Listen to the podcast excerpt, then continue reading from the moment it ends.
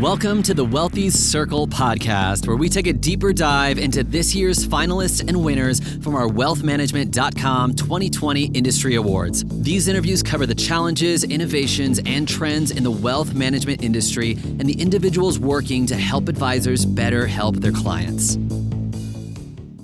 Okay, hey everybody, welcome to the Wealthies podcast. I'm David Armstrong. I'm the editor of wealthmanagement.com. And this is the podcast where we hope to have good conversations with uh, folks in the industry who have won one of our wealthmanagement.com industry awards. And today I'm very happy to have uh, Linda Ding, the head of wealth management product at Laserfiche, and uh, Justin Pava, the director of product management at Laserfiche.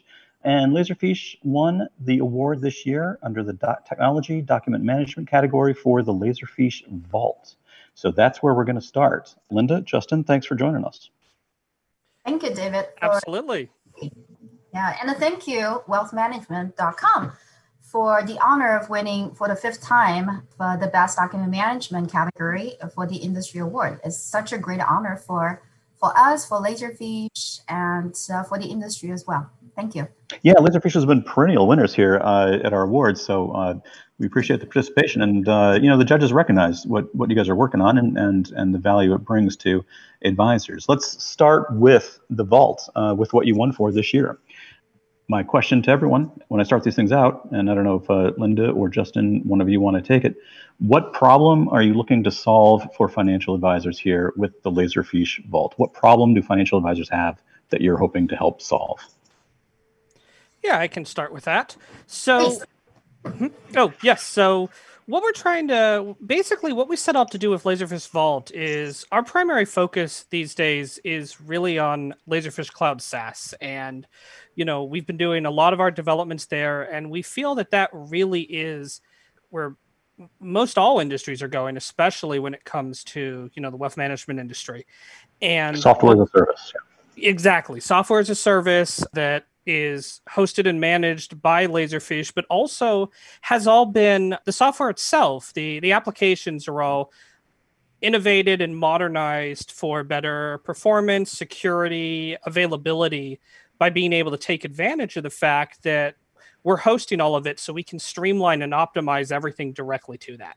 So that's really, I think, our overall goal is to be able to provide a comprehensive uh, cloud SaaS environment to all of our customers. And then Laserfiche Vault came in on providing the specific needs necessary for financial services and wealth management organizations to be able to take advantage of of basically the the whole platform, sort of that that glue to fit in with the specific needs and requirements. Great, great. Linda, anything you want to add to that to, with the vaulting specific, specifically? Yeah, absolutely. As you as you're well aware that uh, wealth management industry is a highly regulated industry. Specifically, SEC Rule 17-4 has been around for many years, and in the past, traditionally firms have been using a lot of uh, legacy systems or a WORM device to fulfill the archival requirements. But moving forward, as uh, Pava mentioned, that uh, we are committed in utilizing the most advanced technology, helping financial firms, broker dealers, RIA firms, moving towards a more of a streamlined and cost-efficient ways of handling and meeting SEC requirements. So Laserfiche Vault is one of the many steps we're moving towards that goal for the financial services firms.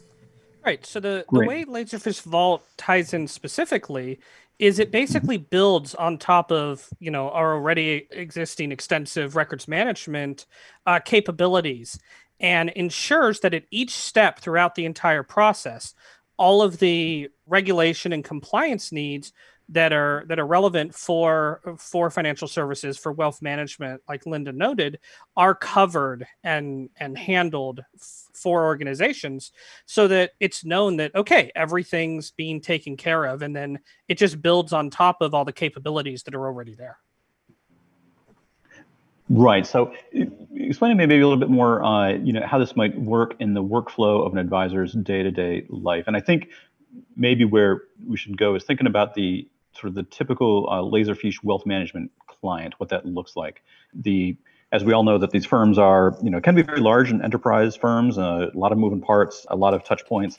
Some of the RIA side, though, a little smaller, uh, maybe all the way down from you know, four or five person shops up to you know growing uh, increasingly. For an advisor's day-to-day life, where does this vault kind of work? Is it seamless, sort of behind the scenes, uh, where they're moving from platform to platform, program to program, sending documents out to clients, doing client meeting uh, notes, sending out some messaging? It's all kind of being collected there in the background. Is that the way it works? Yeah, very much so. Uh, in fact, so when we look at uh, our primary market to serve for, uh, you will see that uh, we cover both the independent uh, shops from just one or two people, RIA firms, to large enterprise broker dealer firms with more than 2,500 financial advisors.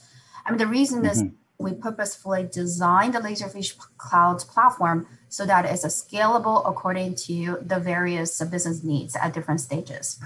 So that being said, the idea you alluded to earlier, you know, Vault is very much the end of the lifecycle management, one of the key components of managing digital records where you cannot make any edits, any modifications, and purely for archival. But there's a whole bunch of complex workflow and processes that need to happen from uh, you know how you intelligently capture the client information organize them secure them into a centralized system records to how you can facilitate the backend workflow approval review and sign off so that you can open accounts for client as an example right so our our core mission is to design that comprehensive intelligent approach to managing any business content through your environment from end to end. And Pava can talk to the specific product aspects related to how we are currently investing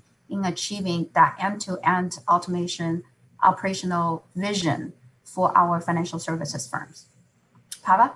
Yeah, thanks, Linda. So, you know, as I as I mentioned, uh, to my mind, it's really about making the entire SaaS Laserfiche SaaS platform available to to organizations and ensuring they're able to use that. And as Linda noted, uh, Vault specifically comes in actually pretty much at the end of the cycle to ensure that after you've done everything you're looking to, and now you're on the concept, okay, I need to store everything and I need to make sure that I'm storing it all in a compliant manner. And so it builds on top of Laserfiche's existing uh, records management capabilities, you know, being able to set retention rules on specific document types and classify those, etc. It makes sure mm-hmm. that the manners and uh, the and back end ways that it's being managed is all ensuring that it's compliant for the specific needs of wealth management organizations.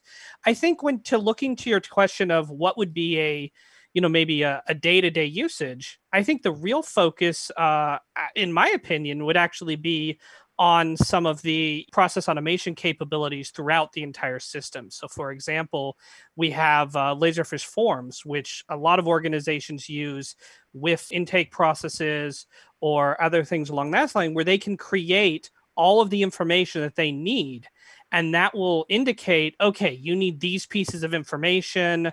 They need to be approved by certain people. It goes through all of our workflow processing and then it's those uh, it's the content the records that are created from that that really tie the laserfiche vault. But there's some examples of i think where that capabilities come into play. For example we are we have uh, AI uh, capture tools, uh, AI uh, leverage capture tools. So what they're able to do is actually read content brought in, say whether that's scanned or imported.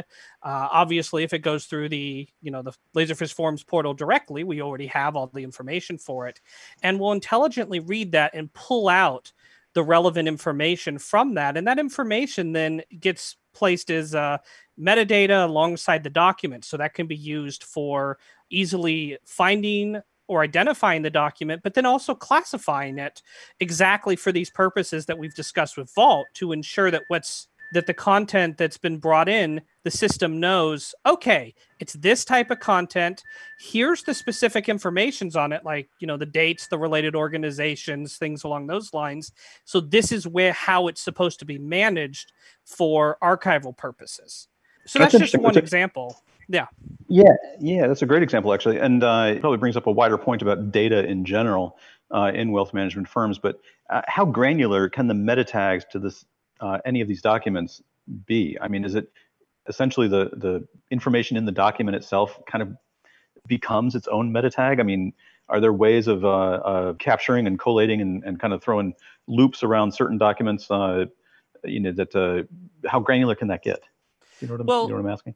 Yeah, no, uh, absolutely. I mean, all of the metadata information from the content, we store a lot of it automatically based on just any type of content, but it's also all configurable uh, for organizational needs. So basically, any piece of information that an organization will want to include for these purposes like i mentioned of of identification classification retrieval or kicking off other processes based off of the information in one oh we see a type of document came in that means we have to do a second process based off of that. Uh, that's all configurable on an organizational level and any of those that are created workflow processes or these capture processes can uh, place that all into it, both on a sort of a zone capture scenario, or as I mentioned, the AI leveraged uh, automatic capture as well. So, explain to me a little bit more about the AI captured or AI automatic capture. Uh, how does that work? Where does AI come into play here? And, and sure. So, when it comes to extracting information for capture, and that's really where it comes into play the idea of, hey, we've got a piece of content, type of document, and that part's easy, but you want to be able to get that information out of it to put in the metadata, like, you know, like I discussed. So, where there's a few ways to do it. If it's a very common it's if it's if it's a document where everything's always going to be in the same place hey you don't need the ai you can just indicate okay these are capture zones. I know it's always going to be there and uh, i can put it in and that's great for for documents that are generated by the organization itself. But in many other cases you know certain types of information is always going to be there. But you're not always guaranteed that it's going to be in the same place. And that's mm-hmm. where the AI technology comes into play, where it has to actually read the document, um, read, you know, whatever's been provided to it, and say, okay, I know I'm looking for, let's say, a, an account ID. I know I'm looking for various uh, you know uh, dollar information date values other aspects on this I know those are values that are there, but I don't know where they are. So what it can do is just read it and say, okay, it's this value because I can judge that based on the information around it in the document, based on you know standard patterns of these, even if it's not always in the same location. And then you know once you have that, then you can use that for all the information, all the all the ways that we talked about already, using that to determine classification, uh, have keywords in place for either retrieval or maybe lookups into into other systems, like back into uh, a CRM system, for example, to connect that content together. Any number of things, but it's it's pulling that, basically taking the data from being unstructured uh, into a structured element that you can then do any sort of processing on.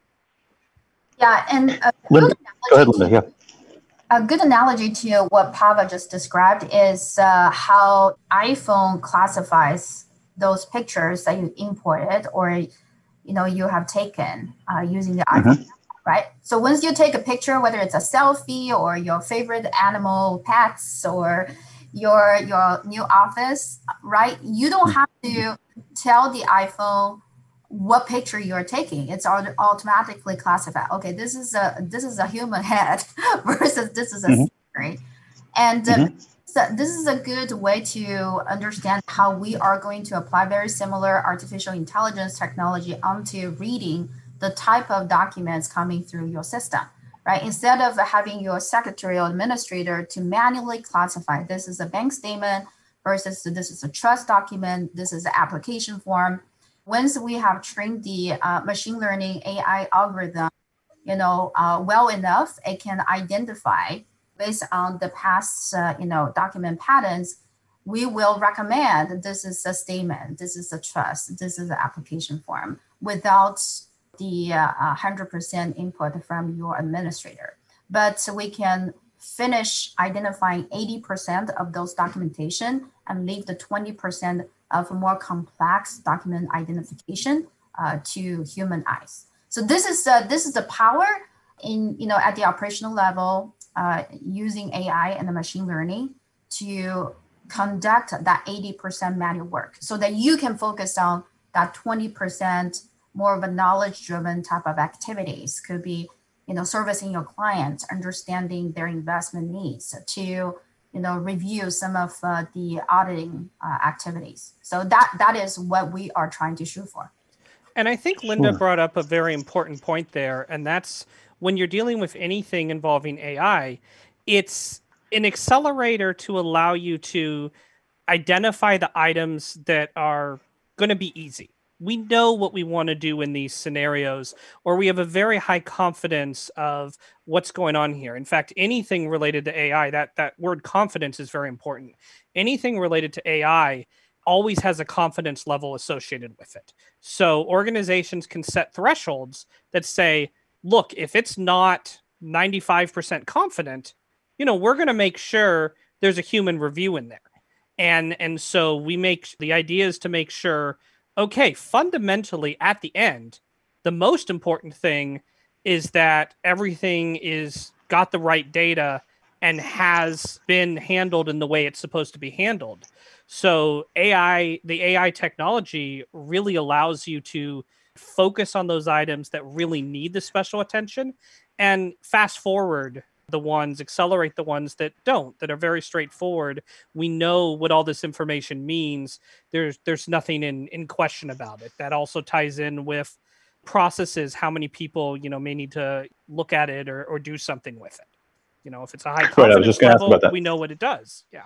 We know what needs yeah, I was just going to ask about the, the, the process there. Uh, you know, the, the document process workflow. If it doesn't reach one of those uh, thresholds uh, that the company sets for certainty, uh, it does insert it right into the workflow then and it goes to where it needs to go pops up on the right person's screen to be reviewed right? Absolutely and that's a that's a critical component that really needs to play part of of every ai discussion and ai is not magic. It seems that way a lot of times but it's not magic. It's it's internal algorithms that have been trained and based on all of that can provide an answer with a certain amount of confidence. And it's critical for any organization that makes use of it that you, you know, set appropriate confidence levels, not because we think it's going to be wrong. I mean, we wouldn't be doing this if we thought it was going to be wrong, but because it's critical that you make use of it for the items that it has learned, it has been trained on, it knows. And then for the other things that you don't want it to just go into the system because some types of things it might be something it hasn't seen before. You know maybe it will get used to it as it goes along but it maybe hasn't seen it before or there may be some particular element of it that you know still needs human review. So it's it's very an important element when people talk to ai that they talk to that aspect of it as well. Sorry when they people think to that aspect as well when they're mm-hmm. looking at ai technologies. Yeah or maybe they talk to it as well. I mean it's a, well that AI. too Linda, it, it, brings up this notion of data, and you know, you use the iPhone picture analogy. Are advisory firms making the most use of this kind of data that they can? I mean, I know that for the document workflow management, you know, you bring a whole bunch of solutions, but there's a lot of data in there that advisors could avail themselves of uh, that might help them run better practices. Is that something that uh, you think about or see advisors struggle with, or what's your take? Yeah, I, I think that is uh, one of the biggest challenges facing a lot of the firms today. They're not taking advantage of the information that they're having. So one of the primary examples is that we have seen once uh, at the beginning of the year, right, and the pandemic shut down, a lot of firms had to move into remote working, and they have trouble of having a transparent understanding what sort of processes are happening right? They don't have dashboard, they don't have uh, any readily available reporting. But all mm-hmm. this information, if they set up correctly with the metadata, with the information that they are able to extract from the document, you know, this is uh, pretty much available for them.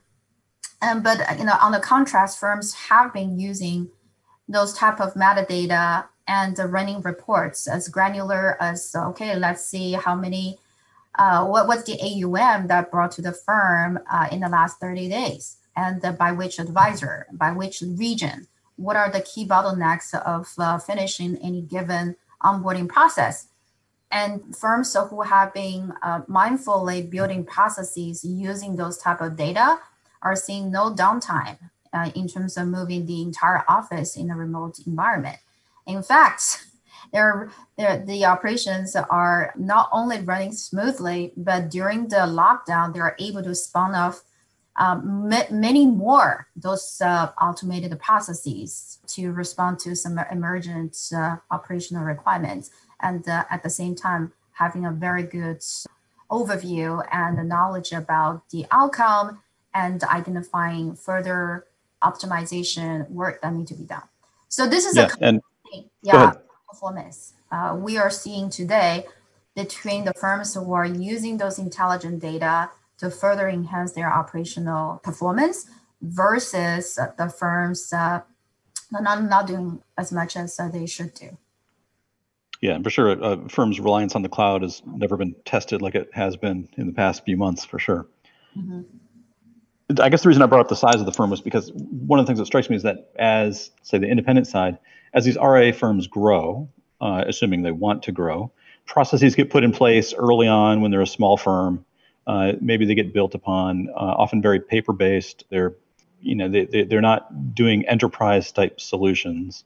They get to a point where they can benefit from those enterprise type solutions because they're a much larger firm now, multiple stakeholders internally, advisors, junior advisors, frontline uh, uh, customer relations people, investment folks. You know, they become like real businesses and I think sometimes the principals at these firms wake up and say, "Whoa, hey, wait, we're a real business now. We need to change things." It, it's difficult for them to do that. They get ingrained in their own way of behavior. Where do you see that switch come? Where, where you know, you talk to a lot of advisors out there. Uh, where do you see that kind of uh, a light go off, where it's like, okay, you know, we can no longer just sort of rely on our Outlook inboxes uh, and Excel spreadsheets for running this firm. We need a different solution. Uh, well, unfortunately, David, it usually it happens when a drastic event happens. Yeah. It's a wake up call, right? I've seen firms uh, taking a drastic uh, change of uh, leadership, you know, after disaster. Like literally, a firm uh, was flooded at its basement, all of their client documentations uh, because of a water pipe bust. And then they realized, okay, we cannot spend $30,000 on the you know freezing all those documentation to preserve those uh, paper files we have to take digital ways of revamping how we manage those uh, documentation moving forward. And or you know there's uh, there's a moment where the owner of the shop declared that i'm ready to retire. What we're going to do with the firm. And geez, you know, business valuation is not going to be optimized if, if uh, the advisors are still using very legacy systems and they're still uh, using Excel sheet to manage the client data, right? And also they are not being able to reach out to their clients' uh, offsprings easily using the digital tools that are expected by the next generation. Uh, I mean, you can see, you know, the survival rate is going to be very low so usually in those type of drastic situation, people and owners and uh, chief executive in a position making the critical decision, realizing, okay, we need to really sync up what's happening, right, of uh, our clientele requirements and uh, the available technology tools out there already for enhancing our business operations. So yeah, so those are the critical moments, but we are trying to do a better job, you know, because we we realize that to really digitally transform the industry, it really takes a good partnership. It's not just always about the technology tools, and we're mm-hmm. In helping all of our 300,000 some RA firms and uh, you know BD firms industry wide to help them grow and scale and achieve and realize their potentials. So we invest a lot on the education components helping advisors and broker dealers to become more proactively evaluating their digital future. I, I, I, don't want to run the commercial here, but I do want to point it out that every year we run this uh, marquee event called Empower, where we have over 4,000 global attendees in person. That was in this year. We mm-hmm. are virtual. So we're expecting even much larger global gathering of technologists, industry practitioners uh, from both IT and the business uh, executives to gather together and figuring out how to automate my operations, how to digitally transform my business, how to leverage you know some of the smart tools and the solutions out there and take advantage of the digital client experience and engagement. And uh, so those are the investments that we're making to help all the financial advisory firms and uh, aspiring leaders to achieve that future vision of running a digital investment business. For sure. Uh, Justin, I have one got a question for you. This popped into my head as Linda was talking about uh, firms growing and bringing in younger advisors as older advisors retire. You know, we've seen in surveys that we've done and others have done that uh, for junior advisors looking to join a firm, one of the things that they look for is the technology of the firm that they're looking to perhaps join. It's got to be up to a certain standard. If it's not, that younger advisor probably has less of a desire to work in this place. We've seen this again and time and time again in, in the research. How much time? I know a lot of technology firms spend a lot of time with uh, you know user interactions and making frictionless user interactions uh, for the consumer when you're talking about document management or you're talking about the kind of processes and workflows that you're building out, how important is kind of simple user interface internally as well? Is that something you guys spend some time thinking about? How do you make this as uh, seamless and easy and intuitive uh, as possible so a new employee doesn't have to, you know, read a 100-page manual to figure out, you know, all the, the, the workflows that are being asked of him?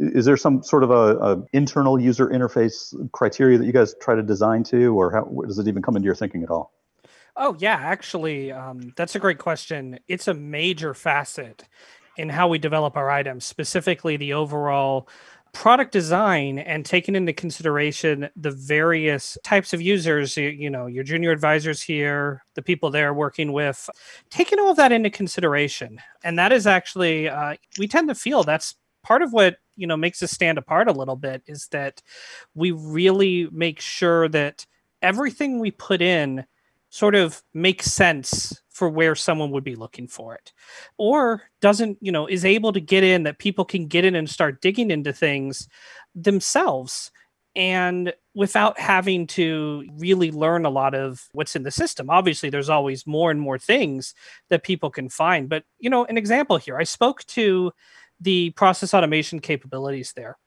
And one of the things we have emphasized there is a, uh, a no code, low code approach to these process automation scenarios. So, for example, the ability to say create a forms process or you know hook up it to approvals or or even this uh, you know the capture ai tools that i was mentioning earlier are all set up to be just a drag drop layout that people can go in, play around with, try things out. And you don't have to, you know, it doesn't feel like you're working with a legacy application where everything is hidden behind you know five different menus and you have to find the the right option for it and this is actually something I, I would almost say that we probably put sometimes depending on the type of feature uh, more more focus on making sure it presents appropriately to you know the person using it. And you're absolutely right that in in all spaces especially with the you know junior advisors here that you mentioned they don't want to spend their time learning items they don't need to or doing busy work that they know systems can handle for them you know they want to focus on what really matters. So that's why it's important that they have both the technologies they're expecting and the ability to have it get up and running very simply. Uh, another example that i think ties in very nicely with this is a new a newer feature of ours that we've put out recently called workflow bots which i don't know if if that's something you're you're familiar with but that uses robotic process automation technology to basically read a screen in front of a user. So the idea there is we found that a lot of times when we were doing automated processes, you know, they could automate most of it. But then there'd always be something, something related to another system or, or something sitting on their computer that they still had to go in and do manually. So the idea with robotic process automation with with the workflow bots is that it can actually come in and and act as the user and take care of that that manual bit that that sort of last mile in completing a fully uh, automated process. So again people can focus on you know the stuff that that's important not not this busy work. Thing the reason why i mention uh, workflow bots specifically in this context uh, is that it's actually configured by a recorder. Someone just downloads the recorder and shows you know basically an example of how they access, say, a, a different site or a different application, and it records that and then creates the you know the bot based just on that. So that's an example right there where you have these tools and where people aren't expected to have to to learn a new effectively almost a coding language they can just have it record and it just creates it for them so it'll record that process or it'll record the way to get to that information and so it only needs to be done once maybe and the the the system will know to pick up you know that data at that spot by doing it this particular way again and that, again and again. that is exactly what it is. So the process itself would be what would be developed in these these low code no code designers where you would basically map out an intake process or, or your workflow process.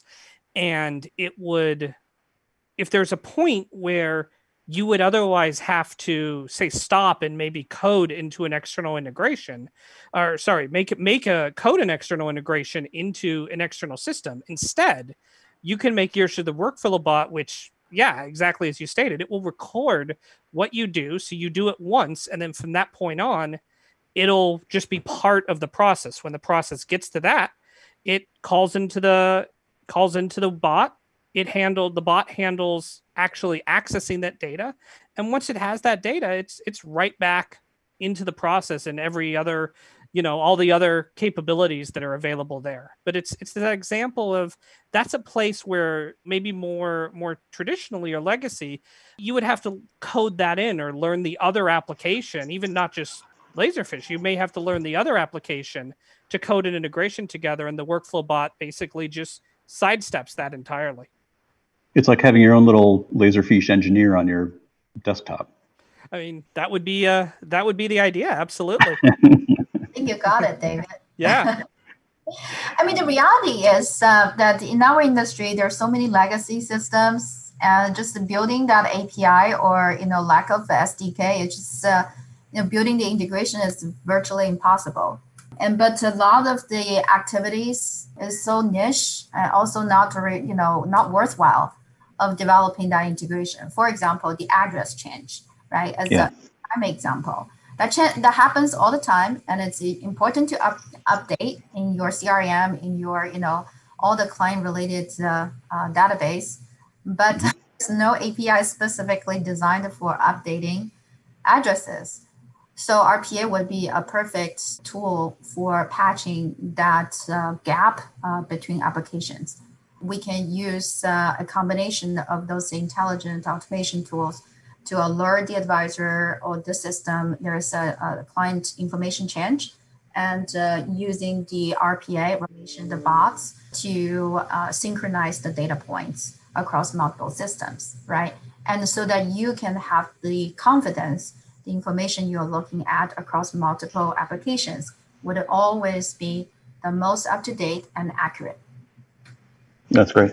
That's great. Uh, we're, we're running out of time here, but uh, Justin, I did want to ask one more question what's uh gaze into the crystal ball for me. What's next for laserfiche what uh, new features are you building out? What uh, can we expect in the future? What's going to be a future wealthmanagement.com industry award winner coming from laserfiche so there's a few things that i'd like to that i think we're working on right now that would be definitely of interest. So to your your usability question actually your your user you know your everything laid out we're working on continuing to make all the different modules work more closely together. Recently, we put out a unified home site in Laserfiche Cloud that allows people to go to one place and get all the information they need, such as you know active active uh, tasks that they have from various processes. But we're we're we're expanding that really to make it easier for people to look in and see exactly where any given process is for them, either as a say an individual advisor to keep track of their own, or as an overall supervisor who wants to see the state of of everything that's going on in the system. And this is, you know, this leverages a lot of the pieces that we've had in place, but makes it easier for people to really put them all together uh, to really fit meet that that goal of everything being very streamlined. Most of it is. There's a few bits and pieces that maybe came up from different development pathways, and those are the ones that we're we're working on. Uh, putting a lot of effort into really getting that single streamlined interface. Uh, one other thing I want to mention has to do with external collaboration. So we recently released a uh, module known as uh, Direct Share. And it does what sounds like a fairly basic uh, action. It allows you to identify content uh, in the repository and share it out to people to specific to say your specific clients authenticated manner or restricted manner. And this may seem pretty basic. Well can't you just send an email? And the idea is well yes but then it's outside of the system. And it's so critical to know what's going on what's been sent out.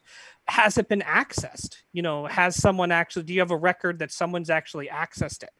And so that's a, a critical capability. And this is actually something we added earlier this year. But some of our next steps will be expanding this into a larger collaboration portal that people will be able to look to to really have more direct online collaboration, again, in a manner that is secure, stays within the system, and is all tracked and treated appropriately uh, for you know compliance needs and so that's that's one of the things we're really looking at right now. Okay. Linda do you uh, any final thoughts here? Yeah in summary i think uh, what we're committed to is seeing the inevitable trend of taking a cloud approach to all the operational environments. And uh, so to that end the laserfiche is very committed in investing in the technology solutions built in cloud taking a cloud native approach and really taking advantage of the power, efficiency, security, and the flexibility that Pava just mentioned uh, to meet all the requirements that we are talking about.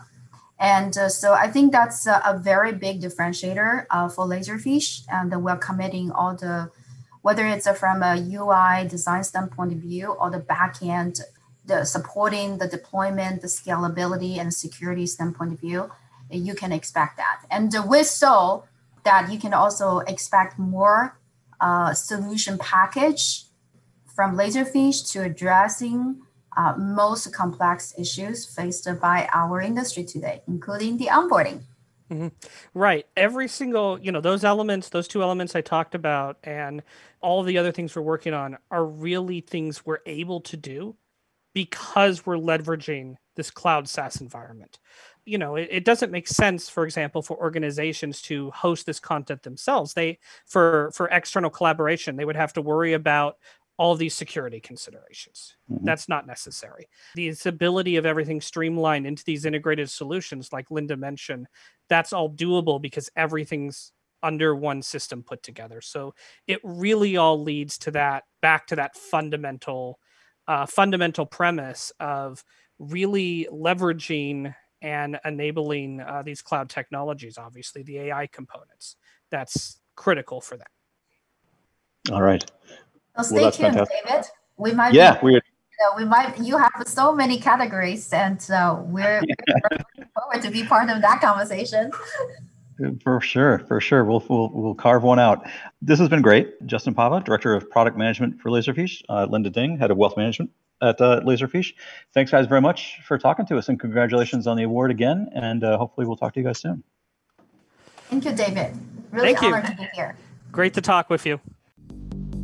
This content has been made for information and educational purposes only. The views and opinions represent the views and opinions of the guest and does not necessarily represent the views and opinions of wealthmanagement.com.